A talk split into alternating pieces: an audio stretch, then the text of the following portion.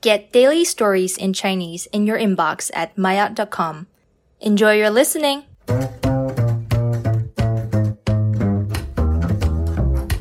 Mayat 终极前国家队主教练被带走调查，中国足球界可能迎来大震荡。中国前国足主教练李铁由于涉嫌严重违法，正在接受调查。 上周，中国媒体爆出他在沈阳市一家银行的存款规模就有一个亿，这让一直对中国男子足球成绩不满的球迷感到震惊。据报道。李铁在多日前就已经被带走调查，而他在国内的财产应该会被全部冻结。有人表示，如果李铁为了减刑而爆出更多信息，那么中国足球界可能将迎来大震荡。